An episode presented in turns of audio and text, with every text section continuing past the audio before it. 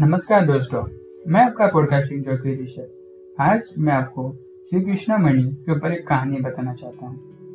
तो चलिए शुरू करते हैं द हिंदू मैथोलॉजी में श्री कृष्ण मणि एक बार भगवान कृष्ण और बलराम जी हसीनापुर पहुँच गए। उनके हसीनापुर चले जाने के बाद अक्रूर और क्रूट वर्मा ने सत्यधनवा को समंतक मणि छीनने के लिए उकसाया। सत्यधनवा बड़ा दुष्ट और पापी स्वभाव का मनुष्य था।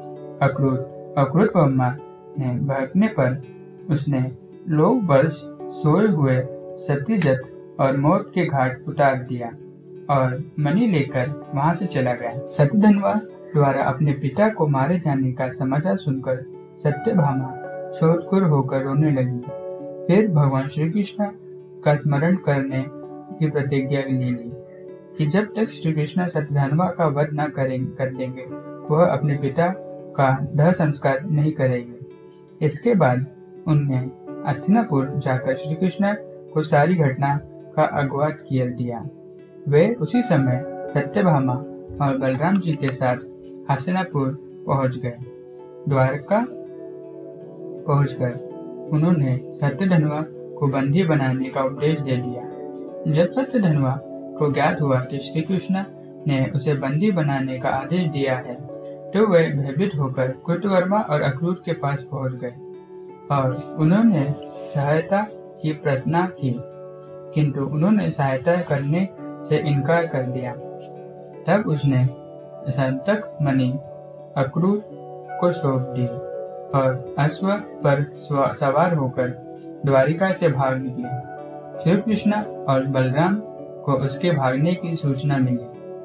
अतः उसके वध करने के लिए वे रथ पर सवार होकर उसके पास पहुँच गए। उन्होंने पीछे आते देख सत्यधनवा भयभीत होकर असुर से कूद गया और पैदल ही वन में चला गया। तब श्री कृष्ण ने सुदर्शन चक्र से उसका मस्तक धड़ से अलग कर दिया। इस प्रकार दुष्ट सत्यधनवा का वध कर उन्होंने सत्यभामा की प्रतिज्ञा पूर्ण की। सत्यधनवा की मृत्यु का समाज सुनकर कुट वर्मा और अक्रूर भयभीत होकर अपने परिवार सहित द्वारिका से चले गए।